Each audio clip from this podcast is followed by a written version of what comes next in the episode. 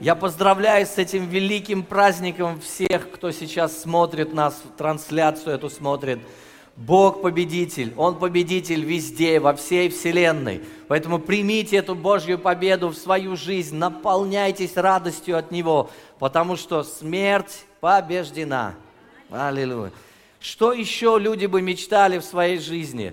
Когда у, человека ничего нет, он стремится как бы ему поесть, может быть, одежду какую-то иметь хорошую, может, он стремится к тому, чтобы у него там было где жить. Потом, если эта нужда восполнена, он думает, ну как бы ему жениться хорошо, да, выйти замуж, как бы ему хорошую работу найти, как бы в карьере развиться, купить какие-то там хорошие вещи для себя, еще что-то.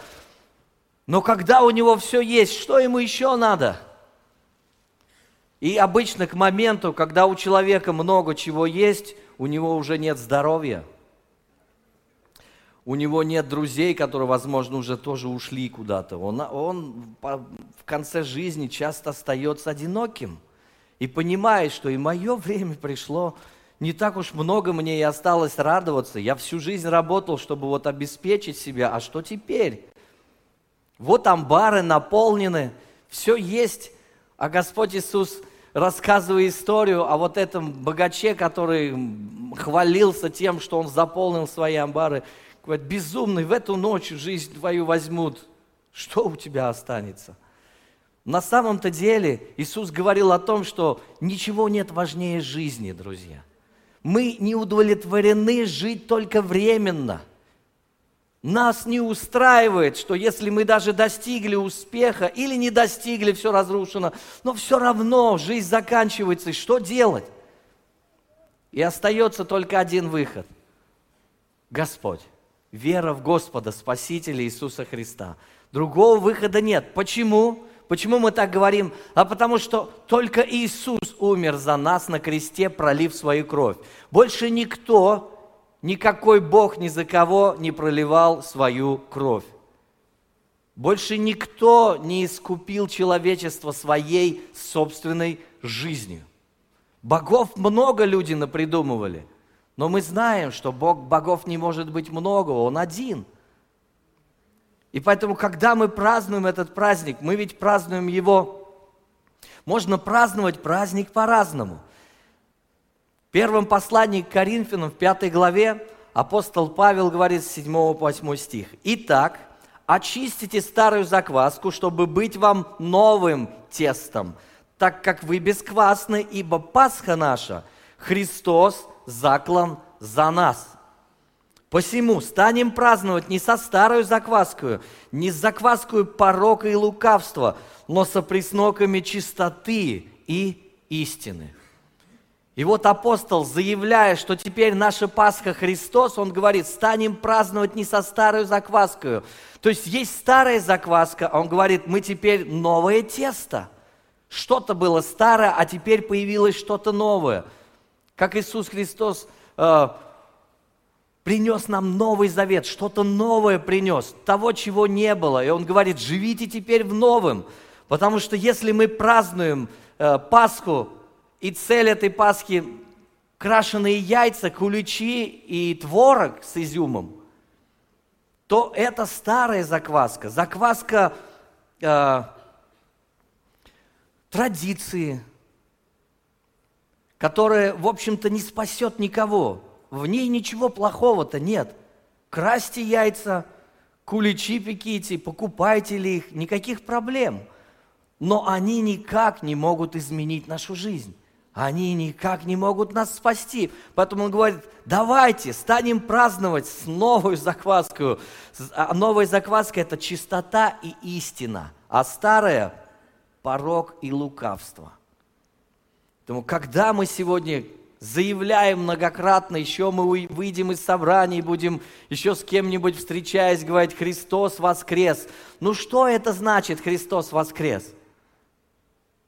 Вот он и говорит, что Христос заклан за нас. То есть, это значит, что Он был мертв. Нету воскресения без смерти.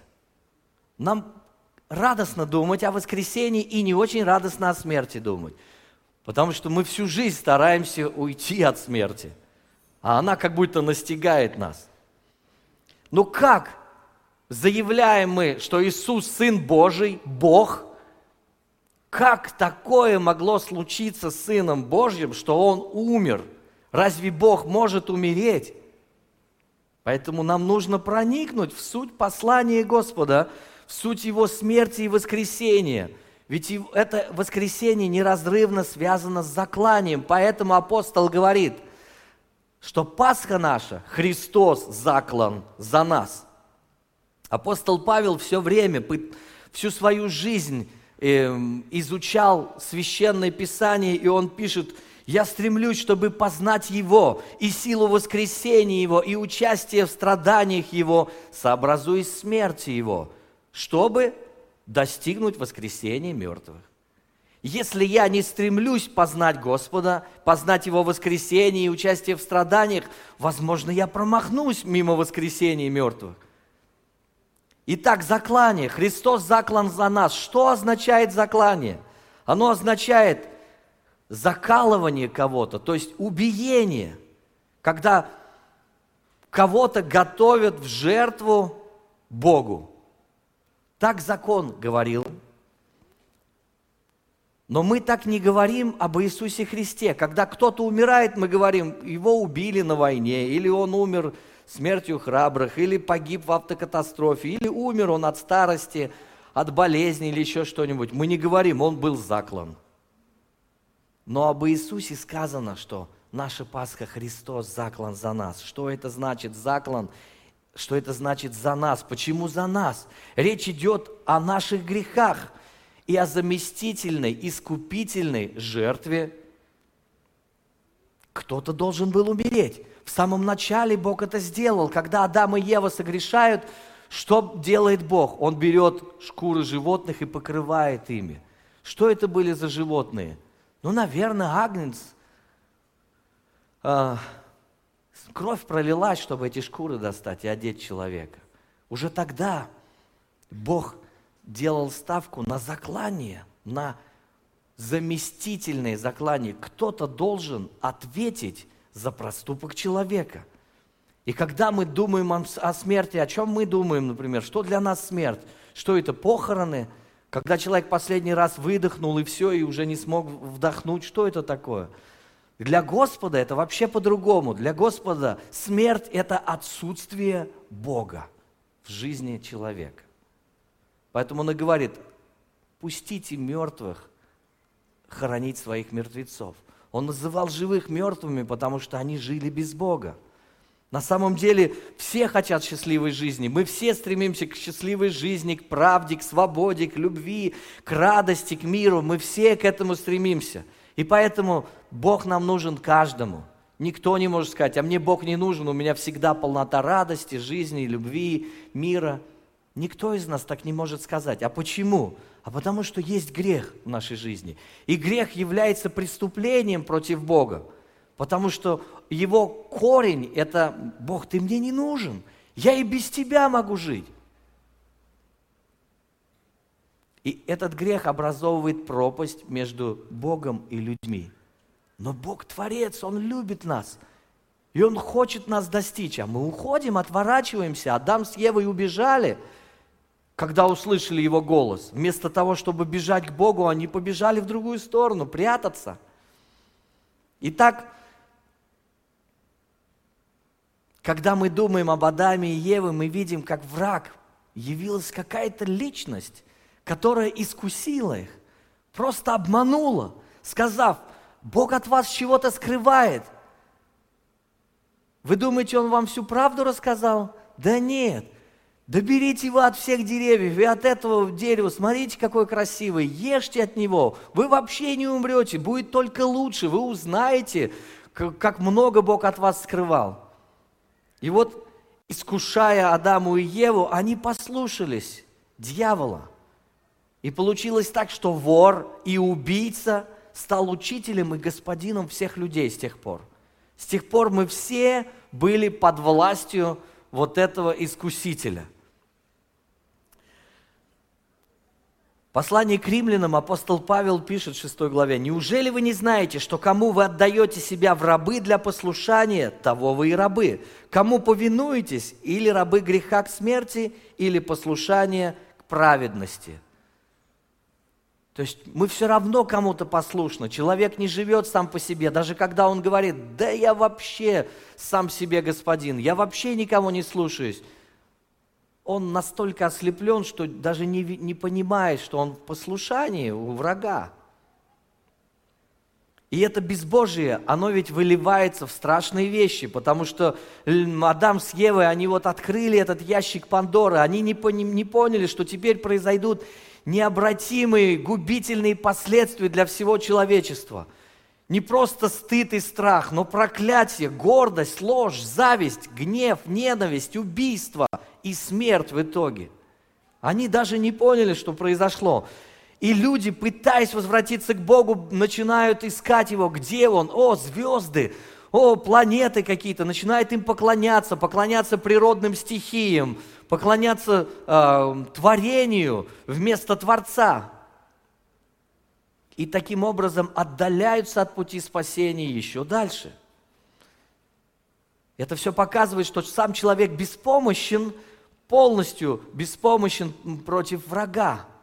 Поэтому мы пели сегодня, Агнец победил. Никто из людей победить не может. Мы не в состоянии вырваться просто из этого порочного круга. Мы бы хотели, но нет у нас ни сил, ни понимания, как это сделать. Мы с рождения были рабами и не знали, что значит быть свободными. Но добрый Бог, Он не, хот, не хочет, чтобы мы умирали. Он хочет, чтобы мы, не хочет, чтобы мы страдали, а чтобы жили с избытком, о чем звучало здесь ранее. Я пришел, чтобы дать жизнь и жизнь с избытком. Но есть грех. И вина перед человека перед Богом должна быть искуплена. Это мы говорим такую фразу, он понес должное наказание. То есть, значит, он искупил свою вину понес какое-то наказание. Как нам искупить свою вину против Бога? Что мы можем сделать? Мы пытаемся порой своими силами, вот я был злой, а теперь я буду добрым человеком, я буду всех приветствовать, улыбаться, я буду там помогать людям, если у меня просят взаймы, я дам сколько-то. Если там попросят меня через дорогу кого-то перевести, я переведу. Мы пытаемся найти какие-то добрые дела, чтобы оправдаться перед Богом. Но это наш путь спасения. И таким путем никто не спасается, конечно. Пока человек не осознает, что он грешен перед Богом, он проходит мимо спасения, потому что грех означает промахнуться мимо цели. Вот так и началась Божья история спасения человечества. Когда сразу же после того, как Адам с Евой согрешили, Господь говорит, что семя жены, дьявол, раздавит твою голову. И Бог избирает Авраама, открывает ему себя и обещает ему обеспечение, защиту и также ему потомкам, сказав, что он будет благословением для всех народов. Через время его потомки э, расплодились, но стали рабами в Египте. 400 лет рабства. Их жизнь превратилась в ад. И при этом их деды рассказывают, Бог обещал Аврааму, что Он посетит нас, что Он не оставит нас в этом, что Он выведет нас в какую-то обетованную землю, где не будет вот этого рабства, где будет свобода, мир, где будет достаток. Какая-то надежда теплилась у них. И для этого он избирает Моисея, посылает его к фараону и говорит, фараон, отпусти мой народ. Фараон говорит, пусть идут, только детей пусть не берут. Нет, с детьми, со скотом, со всем. Пусть они выйдут полностью со всем своим имуществом, чтобы вот ничего не осталось, ни, никаких мостов от старой жизни не осталось. Все должно было быть вот до малейшего обрезано. Фараон не соглашается, и как последствие приходят жестокие казни на фараона, на весь Египет. Ситуация накалилась настолько, что Бог говорит э, Моисею, скажи своему народу, чтобы взяли а, ягненка, закололи его и кровью его помазали косяки дверей. на входе. И когда пойдет губитель, видя эту кровь, он пройдет мимо ваших домов. Но те, там, в тех домах, где не будет этой э, крови на косяках, туда войдет губитель, и все первенцы умрут в той семье. Представьте, умирает первенец, наследник, значит, умирает. И это трагедия для всех. И они должны этого агнца испечь и съесть полностью.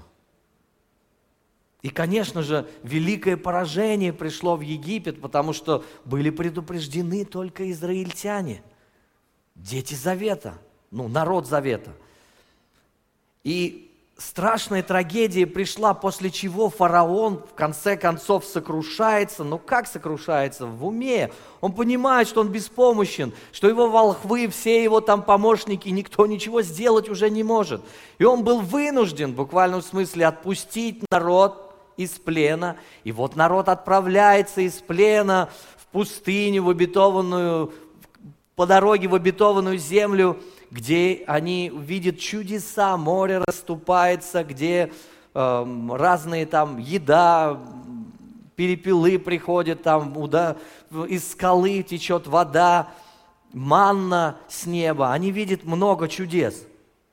Также видят, как армия фараона погибла, потому что море замкнулось, сомкнулось на них, когда они вошли туда. И это, конечно, просто удивляет – но это показывает нам, что произошло в Египте. Египет – символ безбожного греховного мира. Это Божий справедливый суд, который неминуемо приходит на то все унижение, которое э, фараон оказывал на еврейский народ. И губитель пришел и предал смерти всех вот первенцев. Таким образом, Пасха Господня для нас, друзья, стала освобождением – от поражения и смерти. Бог повелел евреям праздновать эту Пасху, Песах, они говорят, во все роды. То есть, что это не какой-то одноразовый праздник. Этот праздник имел великое продолжение в лице Иисуса Христа. Именно в праздник еврейской Пасхи происходит распятие Иисуса Христа. И когда в Евангелии от Марка уже в 14 главе мы читаем, в первый день опресноков, когда заколали пасхального агнца, говорят ему ученики его, где хочешь есть Пасху, мы пойдем и приготовим. Потому что по традиции они должны были исполнить это, им повелено, кто не будет этот праздник праздновать, те истребятся из народа. Они праздновали, очень серьезно готовились к этому – а Иисус говорит, я не буду вкушать с вами этой Пасхи в этот раз. И они не понимают, почему. Но позже поняли, когда уже тайной вечере, когда Он говорит, что это кровь моя, это тело мое, за вас ломимое. И Он заключает с ними новый завет. Завет, утвержденный на Его жертве. И они до конца не понимают, что происходит. Но мы видим, что после этого день воскресения Иисуса становится праздником Пасхи, продолжением, как аналог той еврейской Пасхи, которая тоже агнец был закол, заклан. Есть жертвенный агнец. Поэтому апостол Павел говорит, Пасха наша, Христос заклан за нас. Нет более великой жертвы. Иоанн Креститель, указывая на Иисуса, говорит, вот агнец Божий, который берет на себя грехи всего мира – нам трудно это понять, но только Бог мог это сделать. Мы все заложники греха, заложники, значит, смерти. Мы все с рождения встаем в очередь в смерть. Каждый человек тоскует, вот, а, где-то приближаясь, может быть, к моменту в старости, он думает, ну что, все закончено, что ли? Как, вот это все, вот, вот все, да? И для него уже жизнь в этот момент не кажется какой-то большой и длинной. Она пролетела как пар. Где эти там 70-80 лет? Есть тоска внутри. И он бы хочет, хотел выйти, но какие-то силы мешают ему. Фараон не отпускает, потому что только Бог может вывести на свободу. Вот что значит для нас Новый Завет. Вот что значит агнец, закланный за нас. Когда Иисус говорит, примите, ешьте, это есть тело мое за вас ломимое. Возьмите, примите, это есть кровь моя, Нового Завета, за многих изливаемая в оставление грехов. До этого еще чуть раньше он говорил, уча людей, говорил, что едущий мою плоть и пьющий мою кровь имеет жизнь вечную, и я воскрешу его в последний день, ибо плоть моя истина есть пища, и кровь моя истина есть питье. И тогда после этих слов многие отошли от него, потому что думали, как кто может пить кровь человека, это мерзость, это грех страшнейший. Они не понимали тогда, что он говорил им о том, что никто, вот я агнец закланный, примите, поверьте, как они тогда должны были съесть этого агнца, так и сейчас он предлагает им есть себя. Распятый Христос, униженный и обессиленный, при этом вовсе не жалкий. Да, после всего был арест, судилище, бичевание, приговор, казнь – но на кресте мы не видим жалкого Иисуса. На кресте мы видим, что его чувства обострены. Он сконцентрирован на своей великой миссии спасения человечества. В его руках судьба всей земли, всех людей, каждого, представляете, кто жил до него и кто будет жить после. Поэтому с Христа Он ходатайствует за нас и говорит, «Отче, прости им, ибо они не знают, что делают. Нас, также мы, нас удивляет судьба одного из разбойников, который был распят с ним рядом. Двое разбойников. Один продолжает хулить Иисуса вместе со всей толпой. Другой говорит, Господи, помяни меня, когда придешь в Царствие Твое. То есть он, к нему приходит понимание, что э, что мы страдаем за дела, а кто-то рядом висит, и он вообще страдает за, не за себя, он ничего плохого не сделал, и он произносит эти слова, этот разбойник на кресте, и говорит, помяни меня, Господи. Иисус мгновенно отвечает, истинно говорю тебе, ныне же будешь со мною в раю. То есть его миссия спасения продолжается до последнего – когда мы поем «Агнец победил», вот он побеждает, он прямо там на кресте побеждает смерть. Только бы ухватиться за малейшую возможность, которую даст, дает ему человек через его веру, через его сердце, которое хоть чуть-чуть открывается для него. Иисус тут же говорит, да, отче, прости их, да, сегодня же будешь со мной в раю. И в конце он говорит, свершилось.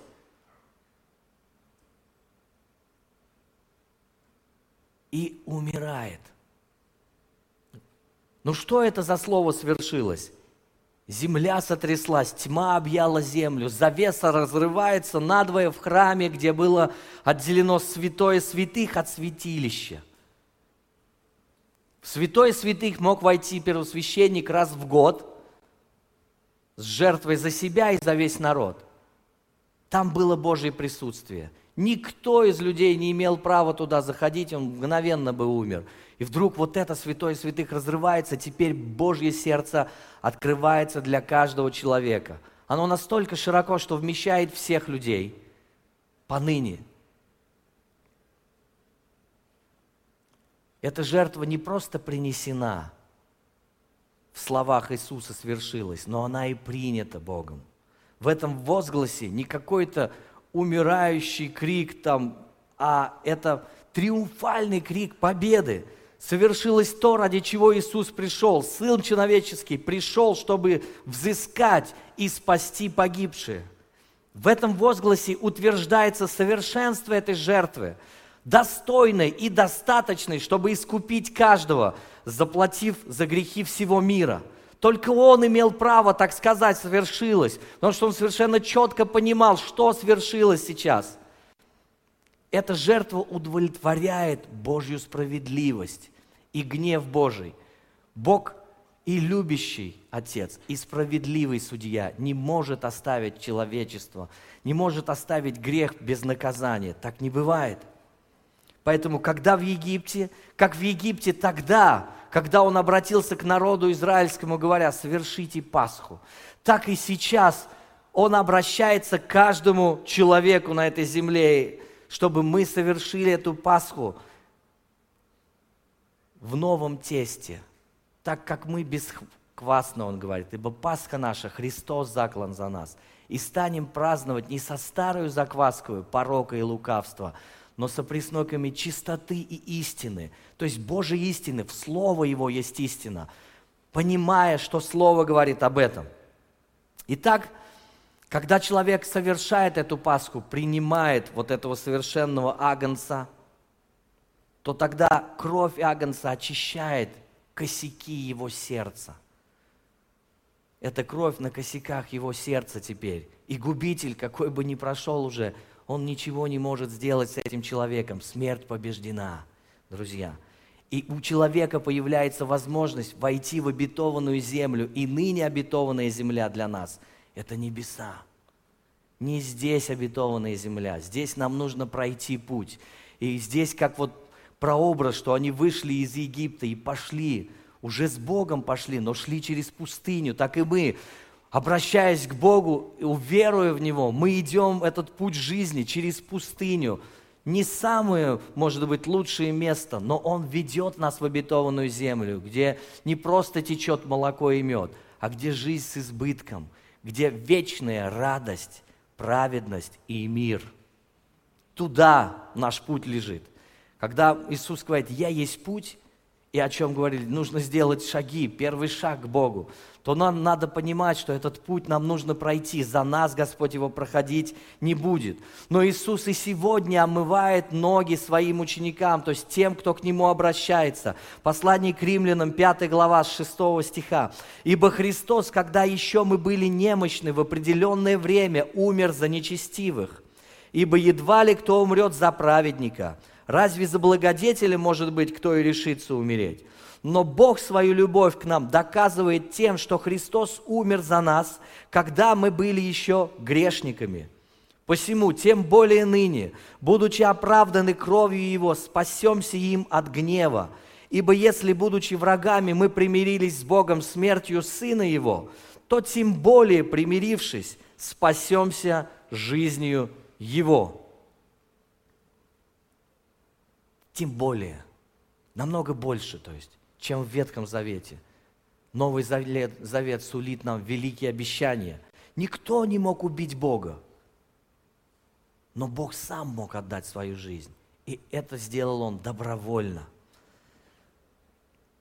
В этой мучительной смерти Иисуса Христа была проявлена вся отцовская любовь каждому человеку. Никто не может сказать, Бог меня не любит теперь. Так люди говорят только, когда не знают, что было сделано для их спасения.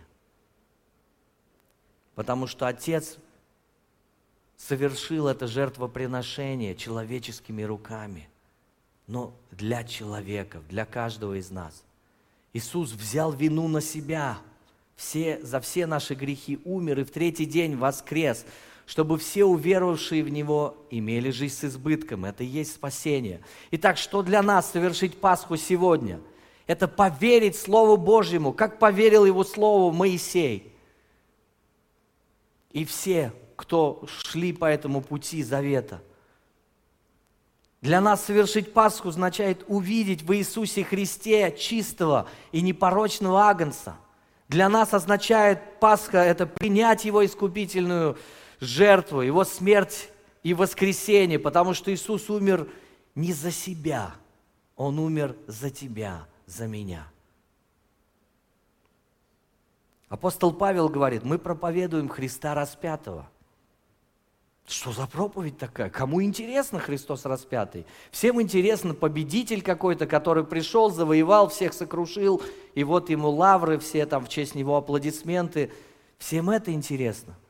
Но на самом деле нет, невозможно было без жертвенного агнца. Ибо я рассудил быть у вас не знающим ничего, кроме Иисуса Христа и притом распятого, и был я у вас в немощи и в страхе и в великом трепете. Апостол Павел обращается с этими словами к верующим в Коринфе. Я, говорит, ничего не хочу знать, кроме Иисуса Христа распятого. Он почему-то даже не говорит здесь воскресшего. Почему? Чтобы люди не забыли. Агнец победил. Жертвенный агнец. Христос заклан за нас. Поэтому праздник Пасхи должен приводить наше сердце к благоговению и сокрушению сердца. И тогда мы сможем действительно воскликнуть с восторгом «Христос воскрес! Воистину воскрес!» ответить. Потому что мы понимаем, что вложено в, это, э, в эти слова. И мы никогда не должны стесняться этого факта, что Христос умер, был распят, позорной смертью умер. Потому что этот факт утверждает Евангелие Царствия. Без распятия нет воскресения, нет искупления, нет оправдания, прощения грехов, нет освобождения и нет спасения. Поэтому и сегодня, и во все времена Бог кричит к народу, примиритесь со мной. Хватит вам уже жить без меня.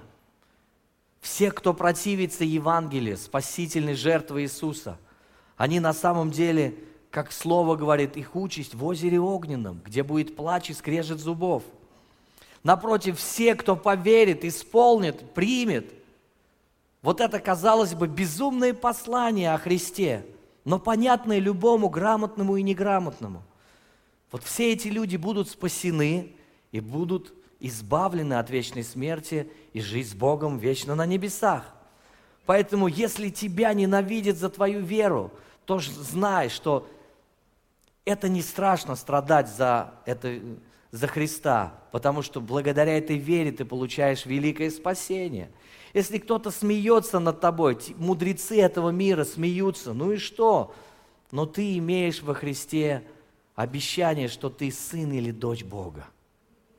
За это можно пострадать. Давайте вникнем в эту суть жертвы Его. Пройдем с Ним жизнь, наш жизненный путь, сколько бы лет нам Господь не отмерил – так, чтобы нам, если нужно, нести свой крест каждый день, который пусть включает в себя и насмешки, и клевету, и страдания, если нужно.